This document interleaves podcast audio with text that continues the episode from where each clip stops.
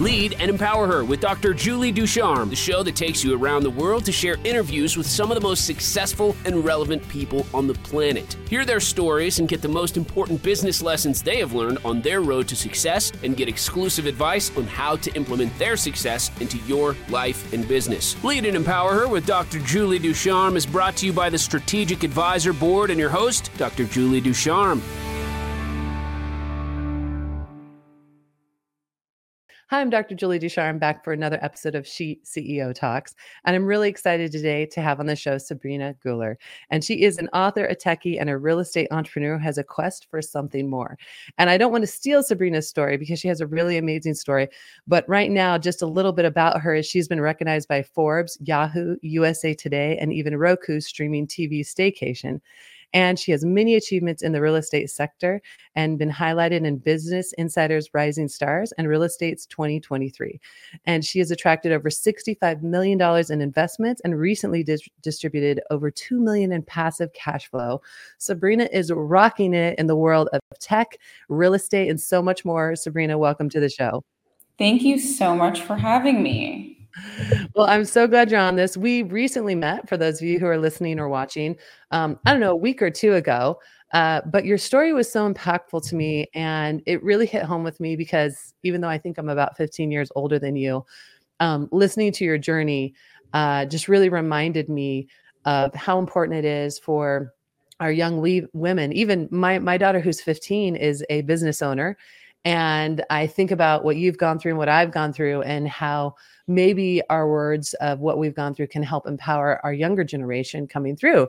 So I'm really excited to talk today. And I know a little bit about your story, but I'd love for you to tell our listeners about your story, the backstory of how you ended up from where you were at to now a tech investor, an author, and so many more things. Absolutely. Um, yes, I ju- we Julie and I just met recently, and I love that your daughter is an entrepreneur at 15. It actually reminds me, and it brings us right to per- the perfect time to share my story because I had my first business when I was, I think I was like 13. It was it was a MySpace business. It was uh, editing all of the websites for people on MySpace. You could have those like funky layouts, and um, yeah, I think uh, I think I must have been 15 or 16 years old. My parents had been um, unfortunately they were they were experiencing the aftermath of the crash in 2006 to 2008 and i had lost everything as a kid. I mean we had such a great upbringing and then from uh, basically up until that point we lost everything. And i really had to think about money from a very young age. I had to financially take care of myself and think about what my future looked like you know, in terms of going to school, what career I wanted. And I felt like I had such limited access to the world because of my limited circumstances. And my my parents were super supportive and they're such amazing parents. So I don't I don't want to take away from them, but it was just what we had growing up. And so from a very young age, I for you know since your listeners have never seen me before, I actually grew up on the Northeast um, from New Jersey originally, and I always had exposure to New York City. So I've always been around super wealthy people. I've always seen the hustle and bustle of the city, and I've always been around wealth. I mean, New York is like the epitome of wealth. There's, you know, there's always someone richer than you. There's always someone doing more than you, and so being exposed to that really created a lot of big, lofty goals for, for me that I that I knew that I was capable of deep inside. And so I started my journey super young and I told my parents, I don't care what you have got but I don't care what you guys have going on. I just know that I want to start my own business. I want to work for a really good company and I I know that I'm going to be doing great things. And so although I made that statement at a very young age, uh, my journey has been filled with filled with challenges. It has been filled with so many different turning points and setbacks. But despite that, I have still always had a fire in me. Mm. And I knew that I was capable of so much more. So my journey began in New York City. I bartended, I did a lot of things. I was exposed to great people, I was exposed to horrible people. I mean, being so young and being so easily manipulated at such a young age, being a woman in New York City, mm. I really saw a lot. And so I got into real estate super young and um, I decided I wanted to get into school. I you know worked my ass off. I got into community colleges i got scholarships and eventually eventually after a couple years i decided i wanted to get into engineering. Engineering was like this new you know this new lofty prestigious industry. Hmm. and that's what i wanted to get into. So I studied that taught myself everything on youtube how to code different languages. And eventually after a few years climbing the ladder working my ass off i, I ended up working for apple. And um, that, that was actually a really big turning point in my career for me because i as a, as as someone who comes from an immigrant family that didn't have the resources to go to school and do those things i always you know apple was such a big peak point of my mm. career where i felt like i could you know i was hitting that threshold but to be honest with you something deep inside me felt like i was capable of so much more i wanted so much more and the corporate life although it gave me a lot of stability and i needed stability you know growing up with mm-hmm. with my circumstances and running around and going from job to job and climbing and doing all these things. I, I loved the stability. I love the stability of, of income and health insurance and all these things. But something in, you know, deep inside me wanted more. I wanted to kind of be my own boss. I wanted my own flexibility. And I really feel like I had the personality for entrepreneurship. So, um, you know, carrying through my career at Apple, I decided I want to start a business. And it was a really messy transition process for me. I tried a lot of different things. I probably had like five or six failed businesses before my most recent business, uh, TechVestor. Um, but in my, you know, while working for Apple and co- during COVID, I decided to get into Airbnb investing and owning my own little property and decorating it and furnishing it and doing all that was so satisfying to me. And I wanted to turn it into something more. So I started an LLC. I got a few properties under my belt. I then met my my business partner, you know, shortly after, and I took a big jump. I left Apple. I was I was in that engineering engineering career for seven eight years.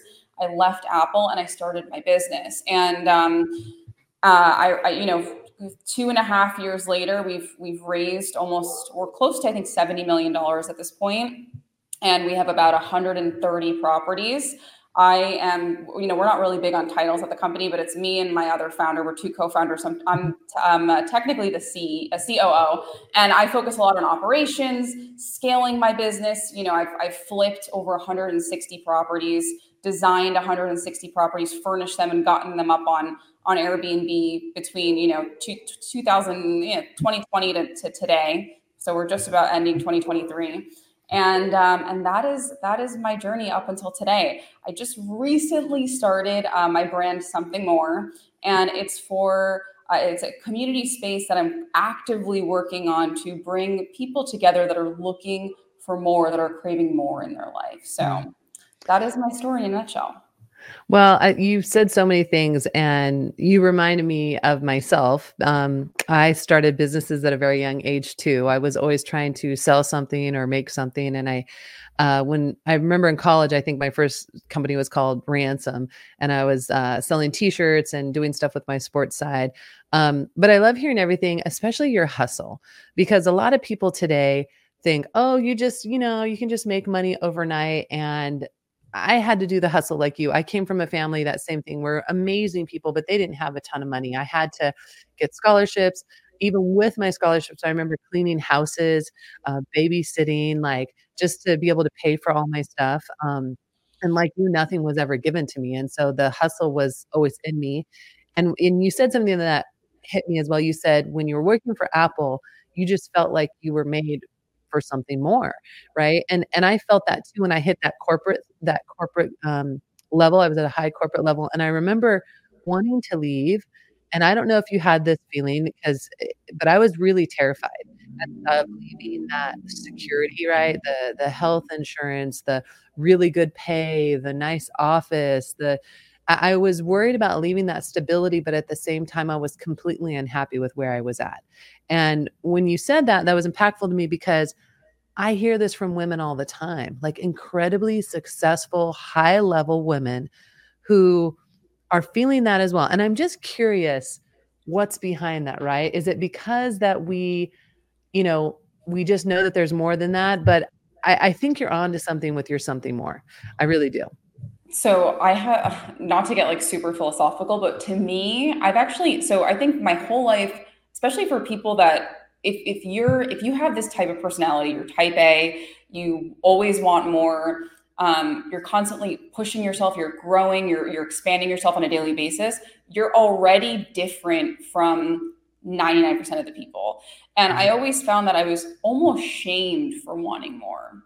Hmm. Like I was shamed for wanting more. Like people were always kind of on almost on the borderline of being judgy like why are you chasing things and why are you going after so much and why can't you just be happy? And the, and the thing is i am happy. I actually i don't i don't believe that your life is supposed to be this one purpose that you find and then that's that's it. I believe we're supposed to evolve. I believe we're supposed to challenge ourselves. And i also think as women women grow and change we're so intuitive we have so many different layers and complexities and, and parts to ourselves. I really do believe that this journey of more doesn't end. And i don't think it needs to be i don't think it needs to have a negative connotation to it. I think if we just embrace it there are so many different parts to ourselves that we can unfold and learn about.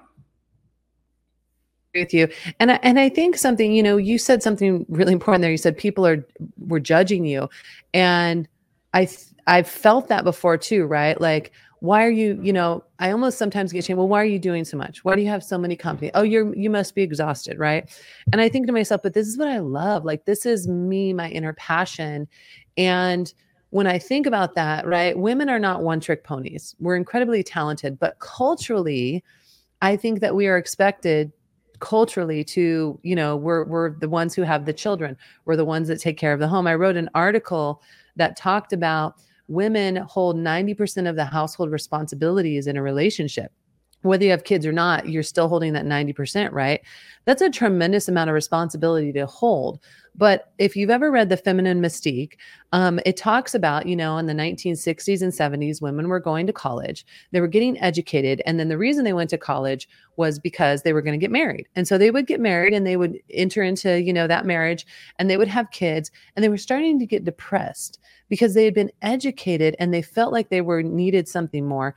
But that wasn't culturally acceptable. And so there was this phenomenon going on of women just desperately wanting to be involved. And the woman who wrote this, I believe she wrote for Better Homes and Gardens or one of those magazines, and she would want to write these more insightful articles and they would say no no no you need to write about what's a good washing machine and what's a good you know meal for this and so this was this phenomenon happening and so i think culturally even though we've evolved as a culture obviously and women are in every environment now and and we're breaking barriers i think culturally people still struggle with the idea of us being this well, we can have multiple companies and I can still be a mom and I can still be a business owner and I can still have fun and I can still do this. And so you're right. It is a bit of this weird kind of thing that I think if you're not people like us, you don't get it. And my husband reminds me all the time, they're not like you. They don't run at the same speed. And I had to be like, okay, you're right. Like that's, you know, and some people just don't get it. And I agree with you. Like, let's not squelch you know i look at my daughter who's 15 and and you remind me of my daughter um just this like you know when you talked about doing like web pages for um you know the myspace or whatever it was like she's coding she's learning how to design she's very much into the tech space um, and she's really into it and a lot of her friends don't get it because she's more into the tech and doing that than she is into doing girly things. And so she has this tremendous ambition right? And and it's it's like you you know i see her doing that just going after it. But but i want to talk about too we talk about barriers or issues. You mentioned you might you tried maybe five companies that failed and then you moved into this and i remember you talked a bit about you being a woman in this kind of investor space and i know a lot of women are trying to navigate the investor space. I could seriously think of like eight women right now and you talked about that. Can we can you talk a little bit about kind of the struggles but then also how you overcame that? Yeah i think um i think the the biggest piece of navigating the investor space in general is just owning the relationship and carrying the vision of your own business to it, it's re- it's really just an expression of leadership i think. Like raising money is just an expression of leadership. It's you have a vision and it, whether or not that carries through is how you typically raise. Um, luckily my my business partner had a background in raising capital and so i learned a ton from him on you know how to how to define that vision for your business how to position it so that whomever you are trying to raise capital from has that understanding and builds that connection with your business. A lot of our investors for TechVestor are um, they're actually male. Most of them are male. We actually just started. Um, you know, it, it, wasn't even intentional; it just kind of happened. But a lot now, we're we're seeing more women investors join, and um, and and really, you know, because him and I have a background in uh, in technology, like I worked for Apple and, and he worked for Facebook. That was just our crowd naturally. So our crowd cares about family and investing and technology and uh, you know diversification of, of their portfolio and typically people who care about diversity in in in, uh, in investing are already well invested like their their portfolios already pretty diverse or they've kind of tried everything. And so for that we we really positioned our brand to cater to the interest of that. And so i think it's all about again it's all about vision and it's all about how you communicate that. So whatever you're working on whether it's like venture or a fund or you're just trying to bring people into a community it's it's transitioning that message into something that they care about and it, it, it's also exemplified through your vision of your brand yeah, I, I find a really interesting statistic I looked up is that many women who could invest don't invest. It's it's really interesting. Um, I know I'm a very like safe risk taker, right? And so I look back on my history in business and think, wow, I wish I would have taken that risk. I wish I would have invested in that because you see it blow up. You know, there's always the joke about Yahoo, right? Like everyone thought like Yahoo was a total joke, and then the ones who invested are multi multi millionaires, and everyone was like, Yahoo, what's yeah, you know, back in the day, it sounded ridiculous. And I I remember too, this is how Bill Gates became a billionaire. You know, he talked about licensing his software to other groups and I I think it was Intel, forgive me if I got that get this wrong, but they were like, "Oh yeah, the money's in the hardware." Well, nobody knew, right? But but he knew. And so I think about this, you know, you, you've come up with a really brilliant idea, right? You're you're taking you're allowing people to invest and you know in these airbnbs which i have an airbnb i know how lucrative that can be i think airbnb is a brilliant idea um, you know and you're doing you guys are doing all the work and the investors are getting a payback and it's a really interesting merger of technology and you know taking advantage of an industry where you can do really well at and I think that's the other thing I want to move to is that this was such when I went on your website, the Tech TechVestor, I was like, wow, this is really brilliant, right? Like, you know, it's like rollerblades back in the day when rollerblades were popular. Like, wow, why didn't I think of that? When it comes to ideas, right? And and trying to build these ideas, you know, you mentioned four or five ideas that didn't go before this one did. What made you continue to persist after the failures? I have a I I've I've always had a very deep sense of um on on knowing how I want to feel. So for me it's never been about the what. It's always been about how I want to feel. So I've never attached myself to failures of things or or what the business was. Like for example, I had a little fitness brand a few years ago that didn't do so well. And it didn't do well for many reasons. I didn't have the time for it. I wasn't really that passionate about it. I just kind of was trying to do something and, and learn about it.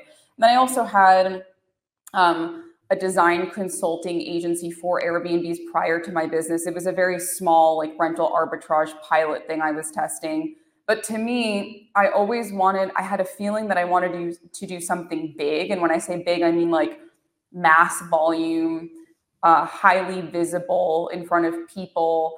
I wanted, I wanted, to, I, I knew what that felt like. And mm. because I knew what that felt like, I tried many different things to see if, if that's what, if, if what I was working on fulfilled what I wanted to feel like. Um, mm. and that's a really powerful, like vision creating tool because mm. oftentimes we're so focused on this thing, but there's so many things that will not make you happy or will not give you that feeling or that or that uh, whatever is deeply inside of you that which is why you're working on whatever you're working on to begin with you you want to make sure you're striving for that not the thing. So i've had many many failures for things but i was never bothered by it because it, it never fulfilled that feeling for me to begin with. I hope that makes sense yeah. Well, and, and same thing. I've had lots of idea, ideas along the way that I thought for sure were going to be huge and then failed epically. And my response has always been like, okay, let's try it. We're, we might fail epically. And then we just move on to the next thing. and like you and I, I think we are very persistent, courageous, you know, risk takers that are like, listen, let's just try it because as your motto, which is a perfect motto, I'm going to be saying it all the time now. Talk to Sabrina, something more. Um, I, you know, we are searching for something more. For me, when I had kids, I suddenly realized I wanted to create generational wealth and a legacy. And that's been a real drive for me because I want to leave this world better than it was. And I want to leave it better for my kids. I also want to leave my children the most opportunities possible. I knew that wasn't going to happen being in a in a CEO job with a fixed number of pay. You know, because when it came down to it when I calculated it, I was doing a ton of work and I wasn't getting paid my worth. And as eh, and so I really felt like there's got to be something out there that I love to do, that I have a passion for, that I can make a lot of money. And and I don't know why, but people make you feel bad about making a lot of money. Um, there's nothing wrong with making a lot of money, especially if you're doing it the right way. And that's something I ran into all the time is, you know, people would kind of guilt me about making a lot of money. I'm like, why why is it not okay for me to make a lot of money? What's especially wrong now too? Especially now, a lot of people like it, you know, it's it's almost like not making money is cooler than making money. To me, I'm like, right it's a lifestyle thing. It does. It's not. I'm not doing it in an unethical way. It's just. It's a. It's you know. I'm providing value and I'm getting something in return. Right. And making money allows me to do a lot of things, not just take care of my family and create this legacy, but it allows me to invest in other things like She Talks we've talked about.